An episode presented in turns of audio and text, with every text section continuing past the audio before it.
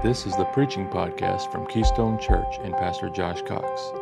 To find out more about Keystone, visit keystonerdu.church. We hope you enjoy today's message.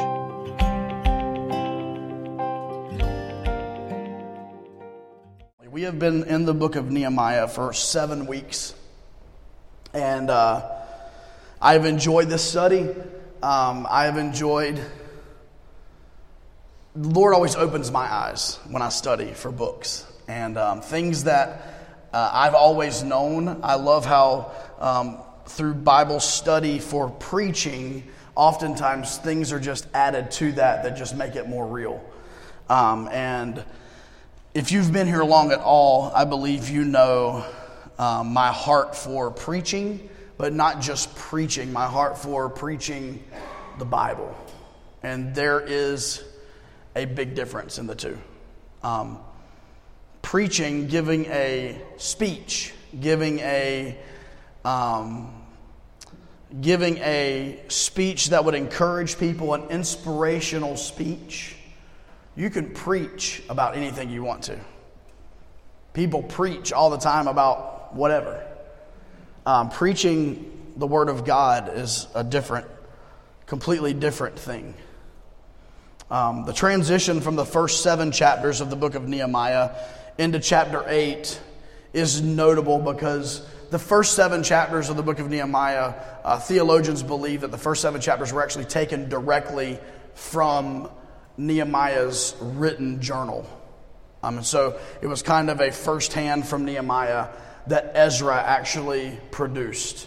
Um, many believe, and we mentioned this the first week, many believe that the books of Ezra and Nehemiah were actually one book, um, and they were kind of split up as the Bible was being put together. Um, so those books will connect. Beginning here in chapter 8, um, Ezra kind of takes over the writing of it, even though in this chapter you're going to see Ezra referring to himself in third person, which is always cool. Um, anybody have friends that refer to themselves in third person?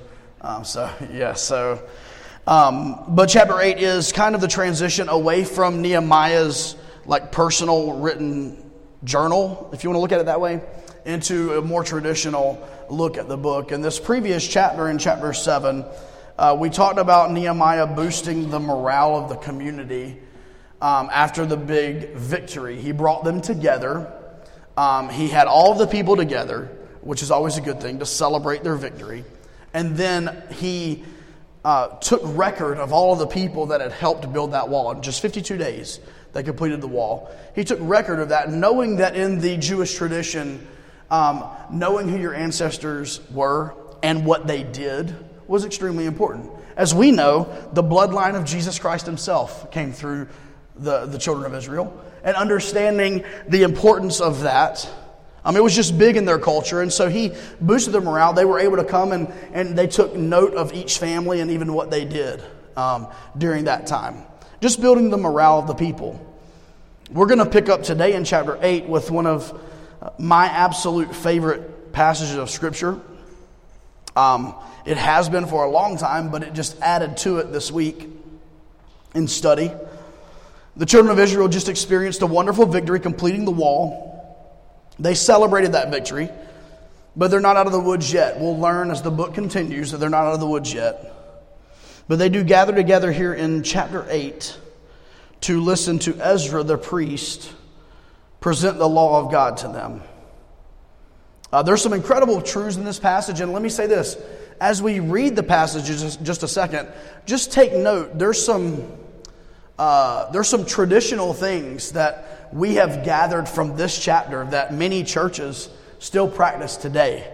Um, and they're, they're good things. By the way, not all traditions are bad things. When traditions are placed above Scripture, they become bad things. But when traditions are placed underneath Scripture, there's absolutely nothing wrong um, with these traditions. And so you'll see as we read through um, this passage, you'll see some things um, that you're like, oh, okay, cool. So that's why. That's why some churches do that, or that's why some people, that's why they react that way, or why they do that. Um, but my prayer today is not that we would see those little nuanced things in Scripture.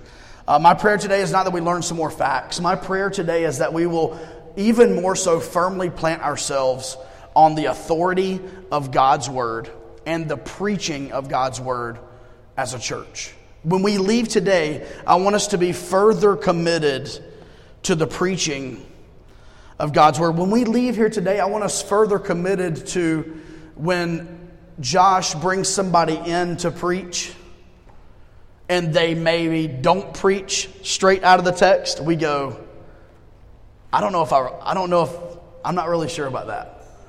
Um, I want whenever you, um, all you social media uh, preacher followers, when you, when you hear or watch sermons online and, and you see somebody take a word or two out of a, a verse and preach a 45 minute sermon on a word or two out of a verse, that you go, I'm not quite, I don't know. I, I want the word. And what I want to do today is I want to create and cultivate a thirst for God's word in our lives, individually and corporately. Nehemiah chapter 8, today's sermon title is simply a word about the word. A word about the word. Nehemiah chapter 8, if you have your Bibles, you can look on, obviously, on an app if you'd like. We have it on the screen here if you have neither one. Nehemiah chapter 8, verse 1 simply says Now all the people gathered together as one man in the open square that was in front of the water gate. And they told Ezra the scribe to bring the book of the law of Moses, which the Lord had commanded Israel. So Ezra the priest brought the law before the assembly of men and women and all who could hear with understanding on the first day of the seventh month. By the way, there's some significance about that I won't get into, but there is some significance about when this took place. Uh, then he read verse 3 from it in the open square that was in front of the water gate from morning until midday, before the men and women and those who could understand. And the ears of all the people were attentive to the book of the law. So Ezra the scribe stood on a platform of wood, which they had made for the purpose and beside him at his right hand stood this group of people. And Ezra, verse 5, opened the book in the sight of all the people. I would figure we make it easier, right? Open. verse 5 And Ezra opened the book in the sight of all the people, for he was standing above all the people. And when he opened it, all the people stood up. And Ezra blessed the Lord, the great God. Then all the people answered, Amen, Amen, while lifting up their hands. And they bowed their heads and worshiped the Lord with their faces to the ground. Also, this group of people and the Levites helped the people to understand the law, and the people stood in their place. So they read distinctly from the book in the law of God, and they gave the sense and helped them to understand the reading. And Nehemiah, who was the governor, Ezra the priest and scribe, and the Levites who taught the people, said to all the people, This day is holy to the Lord your God. Do not mourn nor weep. For all the people wept when they heard the words of the law. then he said to them, Go your way, eat the fat, drink the sweet and send portions to those for whom nothing is prepared. For this day is holy to our Lord. Do not sorrow, for the joy of the Lord is your strength. Verse 11. So the Levites quieted all the people, saying, Be still, for the day is holy. Do not be grieved. And all the people went their way to eat and drink, to send portions and rejoice greatly because they understood the words that were declared to them. Can we pray this morning? Heavenly Father, thank you for your word. God, we stand upon it. It is the truth upon which we live our lives. God, it is the truth upon which we make our decisions. God, I pray today you would lead us through your word, that you would ignite a fire in our spirit for your word, a thirst in our soul for your word. It's in Jesus' name we pray. Amen. I want us to just walk through. Did you catch some of those things, by the way?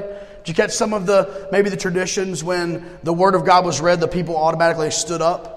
And, and even to this day, many churches, when they read the Scripture, will have everyone stand while they read the Scripture. I, I love that, by the way. Um, when, when, the, when the preaching of the Word was done, people said, Amen. I know it scares some of y'all. there's nothing better than like a, a oddly timed amen, you know, where you're like, and then you look over here at this portion of scripture and somebody's like, amen. It's like, I didn't say anything yet. Chill. All right. But, uh, but, um, but they lifted up their hands and said, amen. But did you notice?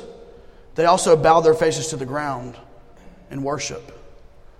All of these things are good things, just little things we could pick out. Um, not, the, not the main driving force of the sermon today. Uh, but just, just to read through this chapter and to see those things, I thought that was neat. They built a, a pulpit, a platform of wood. Hey, we have one of those. Um, uh, we built this. Um, no, but uh, we have a platform of wood that you stand upon, and oftentimes a pulpit. It would even be a wooden pulpit in many churches that they would preach behind. Um, and so, just some neat things there. I hope uh, you know. I, I enjoyed seeing those things as we as I studied through it and today. But today, I wanted to highlight these verses as it relates to the Word of God. Number one, I want us to see this. I want us to see the unified gathering. The unified gathering. Verse 1 says this Now all the people gathered together as one man in the open square that was in front of the water gate. They gathered together as one man. Let me say this morning, I absolutely love the gathering together of God's people to hear God's word.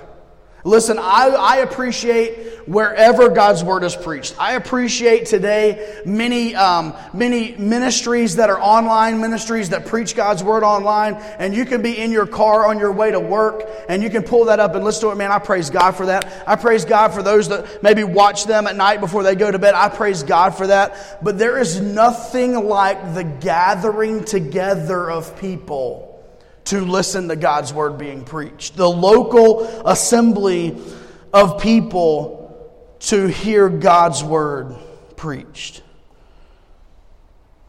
But I don't merely appreciate the gathering together. What I really appreciate is the gathering together as one. The gathering together in unity. You see, this morning, from this side of the room to this side of the room, we have people from all different walks of life. We have people from, honestly, all different types of church backgrounds and, and probably all different types of preferences and opinions that they would have about different things. But today, we come unified under this book right here. And can we say, can I, may I, say this this morning? Because we come unified in this book right here, if this book tells us to do something that's contrary to what we think, we line up with this book. Does everybody understand that? Listen, we need a whole lot more of what does the Bible say than what does the Bible say to me. Does everybody understand that? It's very simple to go ahead and put what we already think as the lens that we're going to view the rest of Scripture. I know if Scripture changes this pastor, then Scripture will change this pastor. We will, we will never, we will never I will never put what I already believe in front of what the Bible teaches. But we come together in unity, in unity, unified together as one man. I'm not up here when we, uh, when we lead worship. At, well, when I'm up here when we're leading worship, it's because Tim ain't here. Anyway, if any anybody anyway, but um, so I don't get to see this very often. Praise the Lord. Um, but to me, there would be nothing better than to be leading worship and maybe your attention is, you know, up and to look down and just see a unified group of people singing out and just worshiping. Man, there is a fountain filled with blood. Just unified in our voices. There's nothing better than unity when we gather together. Can I say, on the contrary, there's nothing more there's no more tension than when it's disunity. It's so awkward and so heavy when there's not unity. But when there is unity, it is amazing. We preached through the book of Philippians. It's almost been two years ago now when we began the book of Philippians, but the book of Philippians really does talk a lot about unity. In fact, we named that series United. Philippians 1:27 says this, only let your conduct be worthy of the gospel of Christ so that whether I come and see you or am absent, I may hear of your affairs, that you stand fast in one spirit, with one mind, striving together for the faith of the gospel. Together as one. Together as one. Philippians 2, verse 2. Fulfill my joy by being like minded, having the same love, being of one accord, of one mind, together as one. Philippians chapter 4 and verse 2. I implore, uh, you, uh, man, Euodia and I implore Syntyche to be of the same mind in the Lord, together as one. And there's nothing like it. Folks, I hope that you feel that you are in the middle of a church that is together as one. And listen, just like any family, every now and then, the older brother is going to get on the nerves of the younger brother and vice versa. Hey, listen, that's part of the family. I'm not saying we're perfect. All right? If you're a Carolina football fan in here today, I ain't got much to say to you because I'm a Duke football fan. All right? We got a little beef every now and then. That's all good. I still love you. Just give me a couple days. All right, I'm just kidding. But the fact is, today, we are a family and we're not perfect, but I hope, I hope and pray that you sense in this church, in this body, that there's unity. Oh, everybody looks the same and everybody acts the same. No, no, no, no, no, no, no. No, we're unified. We're together as one because we fall underneath this. We fall underneath God's word, and there's nothing like it. There's nothing like it. And can I say, you can apply this in your home. There's nothing like a home that is unified. There's nothing like a workplace that is unified. There's nothing like an extended family that's unified. I won't go there, I won't stay there too long. Uh, there's nothing like cousins and aunts and uncles that actually like each other. Um, there's nothing like unity.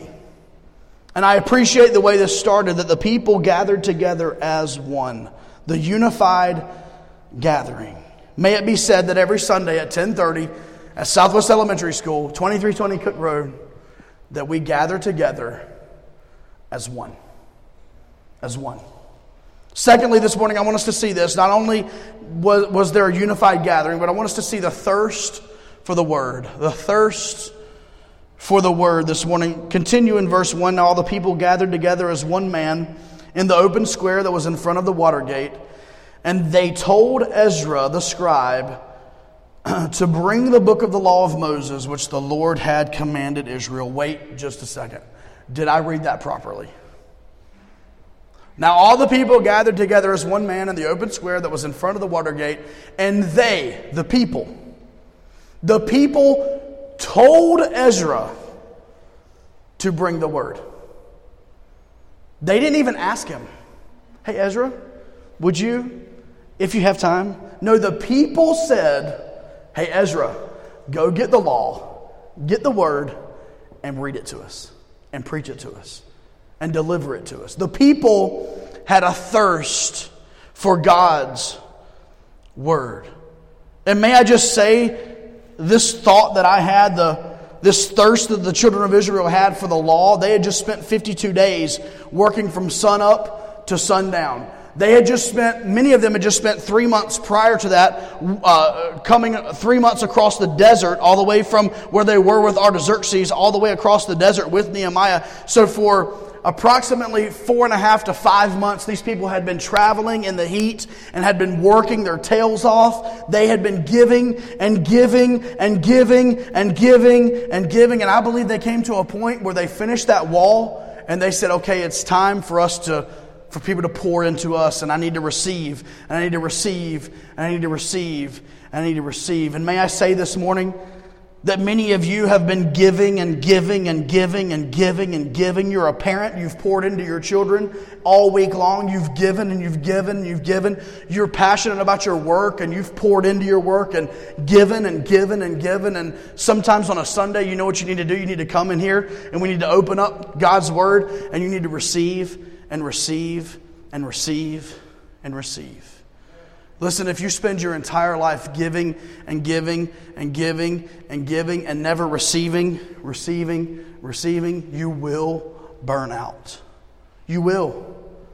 You will burn out. If you spend your entire life giving and giving and giving and never taking time to receive as a pastor, and I get up here nearly every Sunday and I preach God's word. You know what I do during the week is I make it a point for other people to pour into me, whether it is personally or whether I seek out uh, sermon series and different things online that I can listen to because I don't need to be guilty of just giving and giving and giving and giving. That's one of the reasons why about once every two months, a man in our church will preach from behind this pulpit. You know why? Because every now and then I want to sit right there beside Paula. No, my wife. Beside my wife. I'm usually up here in the front though. Um, I want to sit beside my wife and I want Jeff Witt to preach God's word to me. I want to hear Tim, Steve, preach God's word to me. And I, I believe this. Now, I can't document this in Scripture, but I full well believe that these people were honestly, spiritually, just worn out. They had traveled and traveled and traveled. They had worked and worked and worked, and they had opposition, opposition, opposition both externally, internally. And finally, they get done with this wall and they go, Ezra, just read the Bible to us. Just get the book of the law and read it to us. Open it up and deliver it. And they needed that. They wanted that. We need to come to the place just like these people come to the, came to the place that, listen, we're going to spend our lives giving and giving and giving, but we're going to develop a thirst to receive, receive, receive. To receive the bread of life contained in this book. To receive that water that will never run dry. To receive what God has for us. That is spiritual maturity.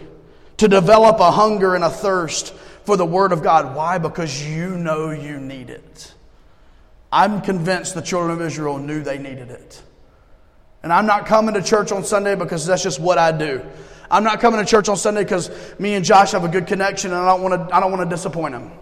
No, I'm coming to church because I need to hear what God has to say from his book. And by, we'll get to that. All right. 1 Peter 2, verse 2. As newborn babes desire the pure milk of the word, that you may grow thereby. That's what we, we want to desire that milk of the word.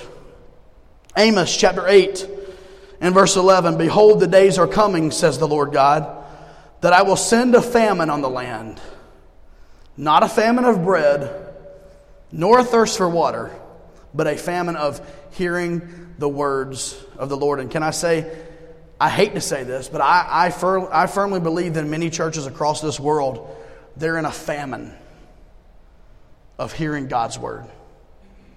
And can I say this? I, have made this statement because I have I, I believe that I've got family and, and other people that are, are stuck in places that they are starving and they're in a famine and they don't even realize it. John 6 63, the words that I speak to you are spirit and they are life. The Word of God.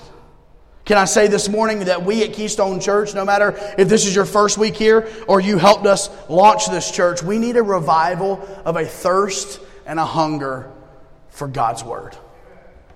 Both personally, Monday through Sunday, and corporately on Sunday and Sunday evening teenagers and, and Monday, I'm sorry, Tuesday and Wednesday connect group and connect group leaders. We need a thirst for God's Word for God's Word. Listen, we need to know God's Word. We need to know what it means. We need to know what it says. We, when someone asks us a question about what we believe about that, we need to take them to God's Word and, and point it out what God's Word says. We need to stop relying on, oh, yeah, I went to Sunday school, so yeah, I believe we believe this. I don't know where that is in the Bible, but yeah, I think I believe this. No, we need a passion for God's Word, a thirst and a hunger for God's Word. But not only that, we see Thirdly, this morning, we see the attention to the word. Y'all knew it was coming. The attention to the word. Man, this is like the pastor's favorite verse. Look at verse 3. Get ready. Then he read from it in the open square. This is Ezra. That was in front of the water gate. Look at this. Man, from morning until midday. I don't know how long that was. But I mean, anyway, I, I, I, digress. Before the men and women and those who could understand, and the ears of all the people were attentive to the book of the law. I'm not going to get off on a hobby horse here for a long time, I promise. But can we just come to the reality of our attention spans, especially when it comes to something that's white pages with black writing, and it gets really exciting over here in the New Testament because there's some red writing right there in the words of Christ. Um, maybe you have like the picture illustrated Bible in your, in your, in your possession right now, I'm not sure. But can we be real in 2019? Sometimes our attention spans have been played with so much by our culture. There's studies that say you have seven seconds before the person decides positively or negatively about whatever you're putting out. Seven seconds. It's horrible. Hope you don't come listen to none of my sermons. Um, seven seconds. Good night. But our minds wander. Our thoughts will take us into la la land. The truth is, right now, some guys are wondering do I need to make a move in my fantasy football league before one o'clock today? Is that the guy that was questionable? Is he playing or is he not playing? If you're Tim, you just don't care and uh, you just leave your people empty and stuff. I'm just kidding. Uh, but, uh, but do I need to make these moves on my fantasy football? Ladies, you're thinking, you know what? I wonder if the, is that Kate Spade sale still going on? Like I, I think it did it stop last night or oh no, I bet my kids. I, I wonder what they want for lunch today. And our minds are wondering and our thoughts are wondering. Teens are thinking about that project that's due this week in school that they have yet to tell their parents about. Y'all know how it is. And our minds tend to wonder. In fact, the fact that I use those as illustrations, some of our minds are wondering now because I did that. That's my fault. Some of you guys are like, you know what? I hadn't looked at my fantasy football uh, app in like three weeks. But the fact is this the children of Israel gave their attention to God's word. And this lasted at least for hours. It said from morning until midday. I don't know, let's, be, let's just be generous. Let's say 10 o'clock in the morning. That's your Sunday morning. You know, during the week, y'all are cool getting to work at 7.15. 10.30 on Sunday is tough, I know. Um, but uh, let's just say 10 a.m. 10 a.m. is the morning, and let's just say midday is 2. I think those are both like very conservative. So let's just say for approximately four hours. Let's just say Ezra got up and delivered the word, and the ears of all the people were attentive to the book of the law. This lasted for hours. And can I say this?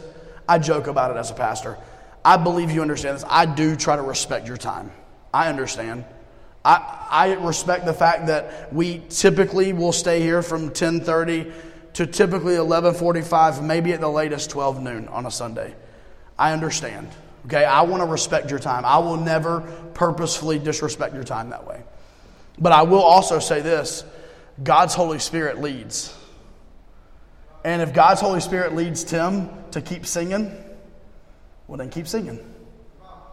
If God's Holy Spirit leads to take the order of service, Justin, that we've developed and we've gone through, and here's how we're going to do this, and we're going to show this there, and we're going to do this here, and we're going to do that there,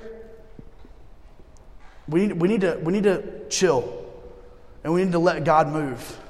And We need to understand that if you don't get to the restaurant before everybody else does, you're going to be okay.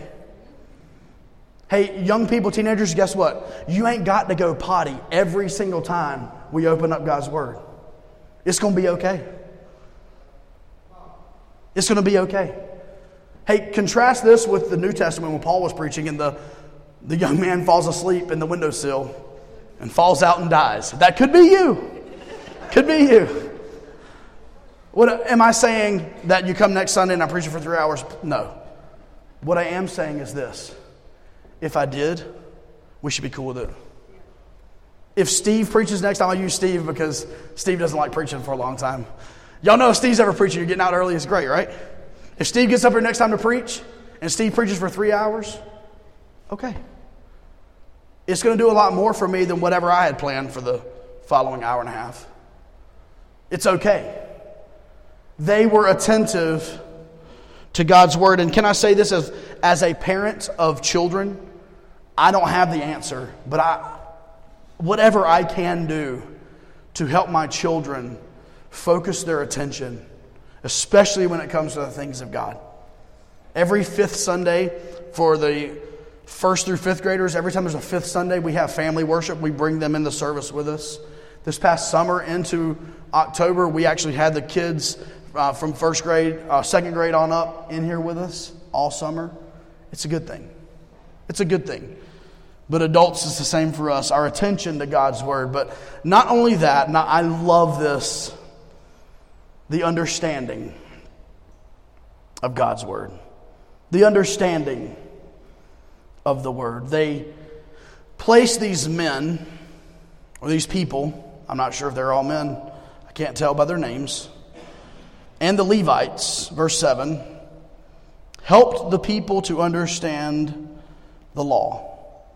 And the people stood in their place, so they read distinctly from the book and the law of God, and they gave the sense and helped them to understand the reading. One of our core values at Keystone, if you go through starting point, you'll hear this, is that we want to keep it clear. That's one of our values. My goal is that when you leave here today and you get in the car and your kid goes, Now, mommy, what was the, what was the lesson about today? You can look at your little kid and say, Hey, we talked about the importance of God's Word. We talked about the importance of preaching God's Word. We talked about how we ought to have a thirst and a desire for God's Word. You know, my goal is not to get up here every Sunday and challenge you so much academically in Scripture and theologically in Scripture that you leave here going, I think that was good. I'm not really sure exactly what he was talking about, but I think it was good. I mean, sure, it had to be good, right? That's not my goal. And, and, and here, as you can imagine, thinking back through the Old Testament law that we have and that we could read from, think about the confusion that could be had there. And so they had people planted throughout the, the masses that would say, hey, if you have a question about what he's reading, hey, we'll answer that. We'll help you understand. And they helped the people to understand. Hey, at the end of the day, God didn't give us this book so that we could complicate it. He gave us this book so we could make it clear. In fact, one of the main, I believe, one of the main gifts of communication is making the complex simple. Making the complex simple. And this is a complex book, I'll give it to you. Hey, listen, there are elements of this book that I look at and I go, man, I need to call a couple of trusted friends of mine and have them help me walk through this. Hey, there's some elements in this book that I'm like, man, I know what it means, but man, that's going to be a tough one to preach right there. It's complex. I give you that. But my job and the job here was not to make it complex or more complex. The job was to make it easier to be understood. And can I just say this as you read your Bible? How many of you, let's be real, how many of you read your Bible and when sometimes when you read your Bible, you read something, you're like, I got no clue. Right? Raise your hand. You with me? I got no clue. Some of y'all lying. All right? Some of y'all, y'all like, I just don't read my Bible. Anyway, um, I'm not, I, I don't believe these are going to be on the screen. That list is not on the screen, right, Justin? Nope, you're good. I didn't, I didn't ask you to put it on the screen.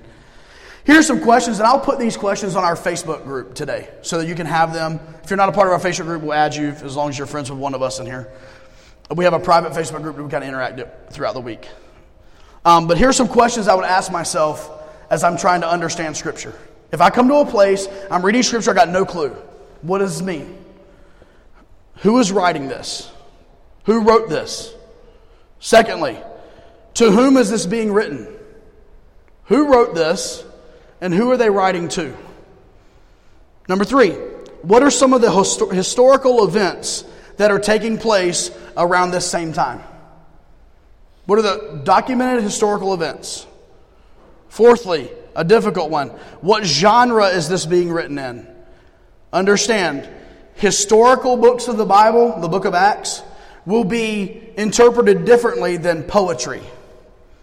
New Testament will be interpreted differently than Old Testament. Finding the genre of the book. Fifthly, does this directly apply to me today, or do I need to further understand the context? Okay? Just directly apply to me today, or do I need to further understand the context? And then I believe one of the most important questions we can ask ourselves how does this fit in the overall narrative of Scripture? Human beings fallen in their flesh and in their sin, and the redemptive plan of God Almighty to send Jesus to be the restorer to him. How does this fit in there? We must commit to proper understanding of God's Word, proper understanding of the Word of God. All the people went their way, verse 12, to eat and drink, to send portions and rejoice greatly, because they understood the words that were declared to them. Lastly, I want us to see this, and we're done. I want to see, lastly, the commitment to the Word. The commitment to the Word. Look at verse 8. So they read distinctly from the book in the law of God. And they gave the sense and helped them to understand the reading. I believe this to be the most important truth of this sermon today. They literally opened up, Ezra opened up the word and he read it. How many of you have heard of the sermon Sinners in the Hands of an Angry God by Jonathan Edwards? You've heard that sermon mentioned. Did you know that history says, and I wasn't there, but history tells us, you would think a sermon with that title, that this dude was like popping blood vessels while he preached that, right? You know what they say? They say Jonathan Edwards got up and manuscripted that sermon and sat there and read that sermon sinners in the hands of an angry God. You see, Ezra, he didn't get up and scream and shout and holler and stomp and spit and snort. He got up and he literally read the word. He got up and he distinctly read from the book. Here's what he did he opened the Word of God and read it.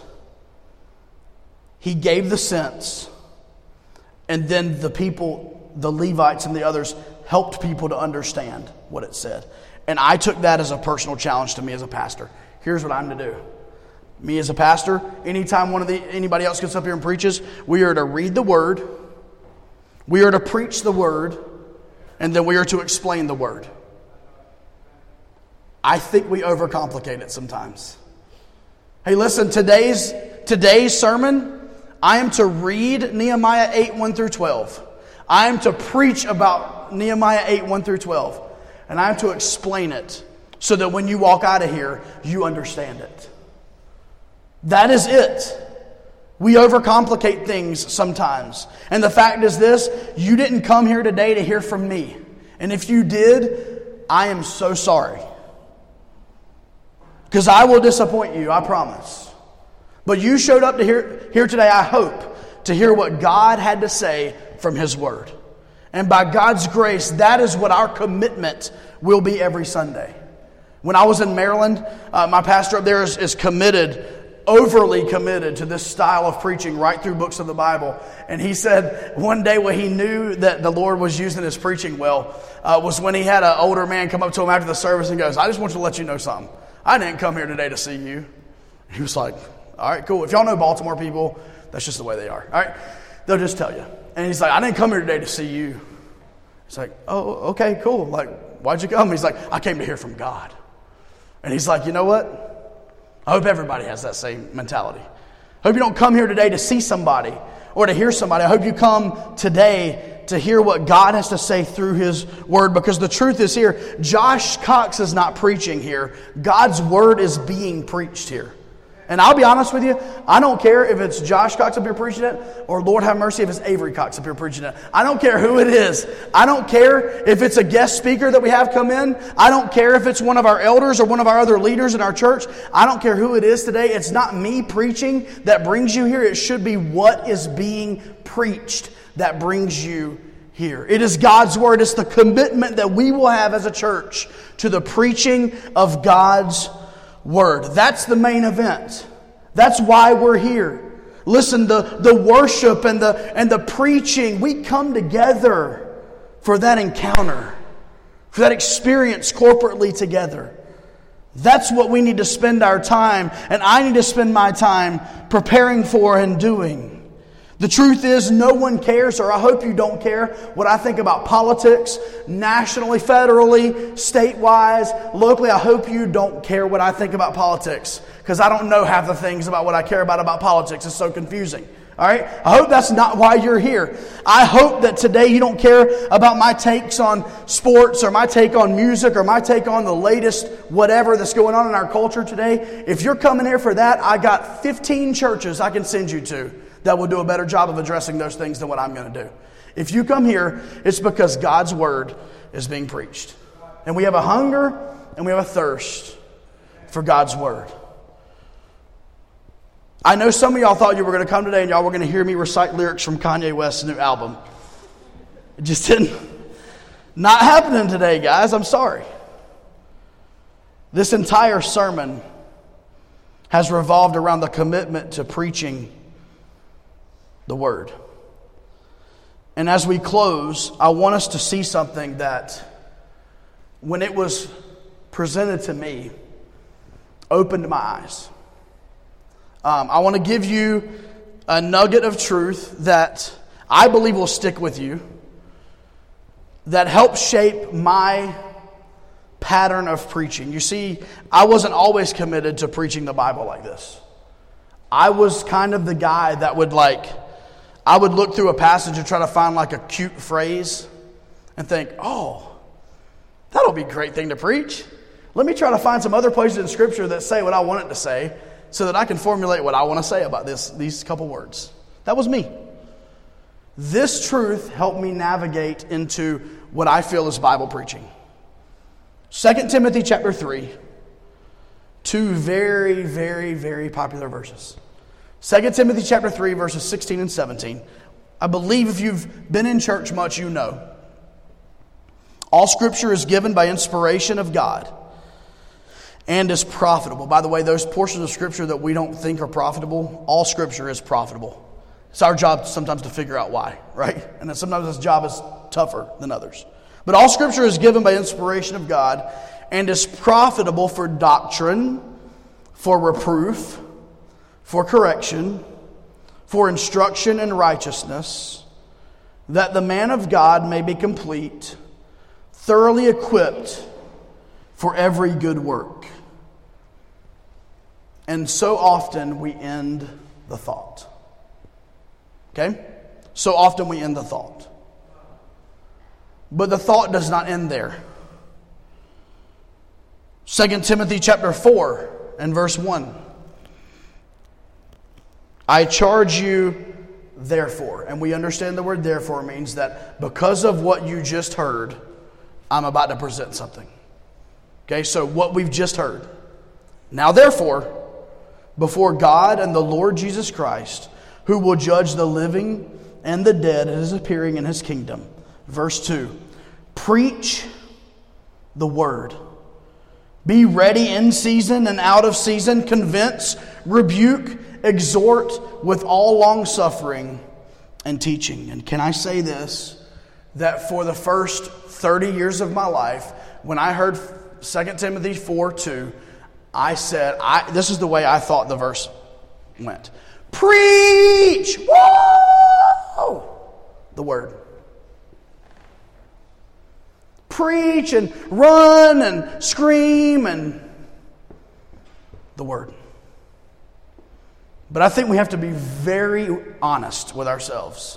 And we have to look at the context of these verses. And when we look in context in these verses, I will not preach to get my point across or to solicit a response from the audience that will just make me feel good about my preaching or to manipulate your minds to agree with me. That's not what I will do. When I focus and look at these verses in context, I will see that my focus should be on two words in verse 2, and that is the Word. The Word that is powerful, the word that is inspired, the word that is profitable for doctrine, for reproof, for correction and instruction in righteousness, that word, that word that will convince, will rebuke, will exhort, will correct, and will instruct. Keystone Church, that is our focus and our goal. It is not to preach the word it is to preach the word. The profitable word. The word that will rebuke sometimes. The word that will instruct. The word that will exhort. The word that will lift us up and break us down. The word that will put us back together and then break us down again later. That word. That word. It's powerful. It's alive. It's the book that I'm called to. And this book should be what we hunger and thirst after. Church family, can we bring it, bring it down now? So we should hunger and thirst after. I'm not gonna, I'm not gonna guilt trip you today. I'm gonna just beg you to make this book a part of your daily life. I'm gonna beg you to do that. Can we get back to this book? Read it, study it, discuss it, share it, meditate on it, ask questions about it, seek more understanding. Can we get back to the book? Back to God's Word. There are people in countries all over this world that, even with modern technology, and I absolutely love what the Bible app has done with the millions and millions of downloads that it has and the people that have access to God's word that never would. I'm so thankful for that. But we, we, have to be, we have to be wise to understand that there are so many languages out there, and there are so many small pockets of people all throughout this world that don't have God's word. And to think that I bought this copy because I really like the leather on the outside of it. it smells great and it's amazing honestly. I got it because it's small enough for me to carry while I preach. It's not big and bulky, and it's really easy and it's flexible. That's why I bought this Bible. And if I didn't bring this Bible today, I would bring one of my 10 others. You know, I, I got to be honest, you don't have to do it. I have to like dust the, dust the dust off the 10 others. And all the people went their way to eat and to drink. It's about lunchtime. To send portions and rejoice greatly because they understood the words that were declared to them. God's word. Today was simply a word about the word. Heavenly Father, This has been the Preaching Podcast from Keystone Church and Pastor Josh Cox. For more information about Keystone Church, visit keystonerdu.church. Please subscribe to hear future messages. Thank you.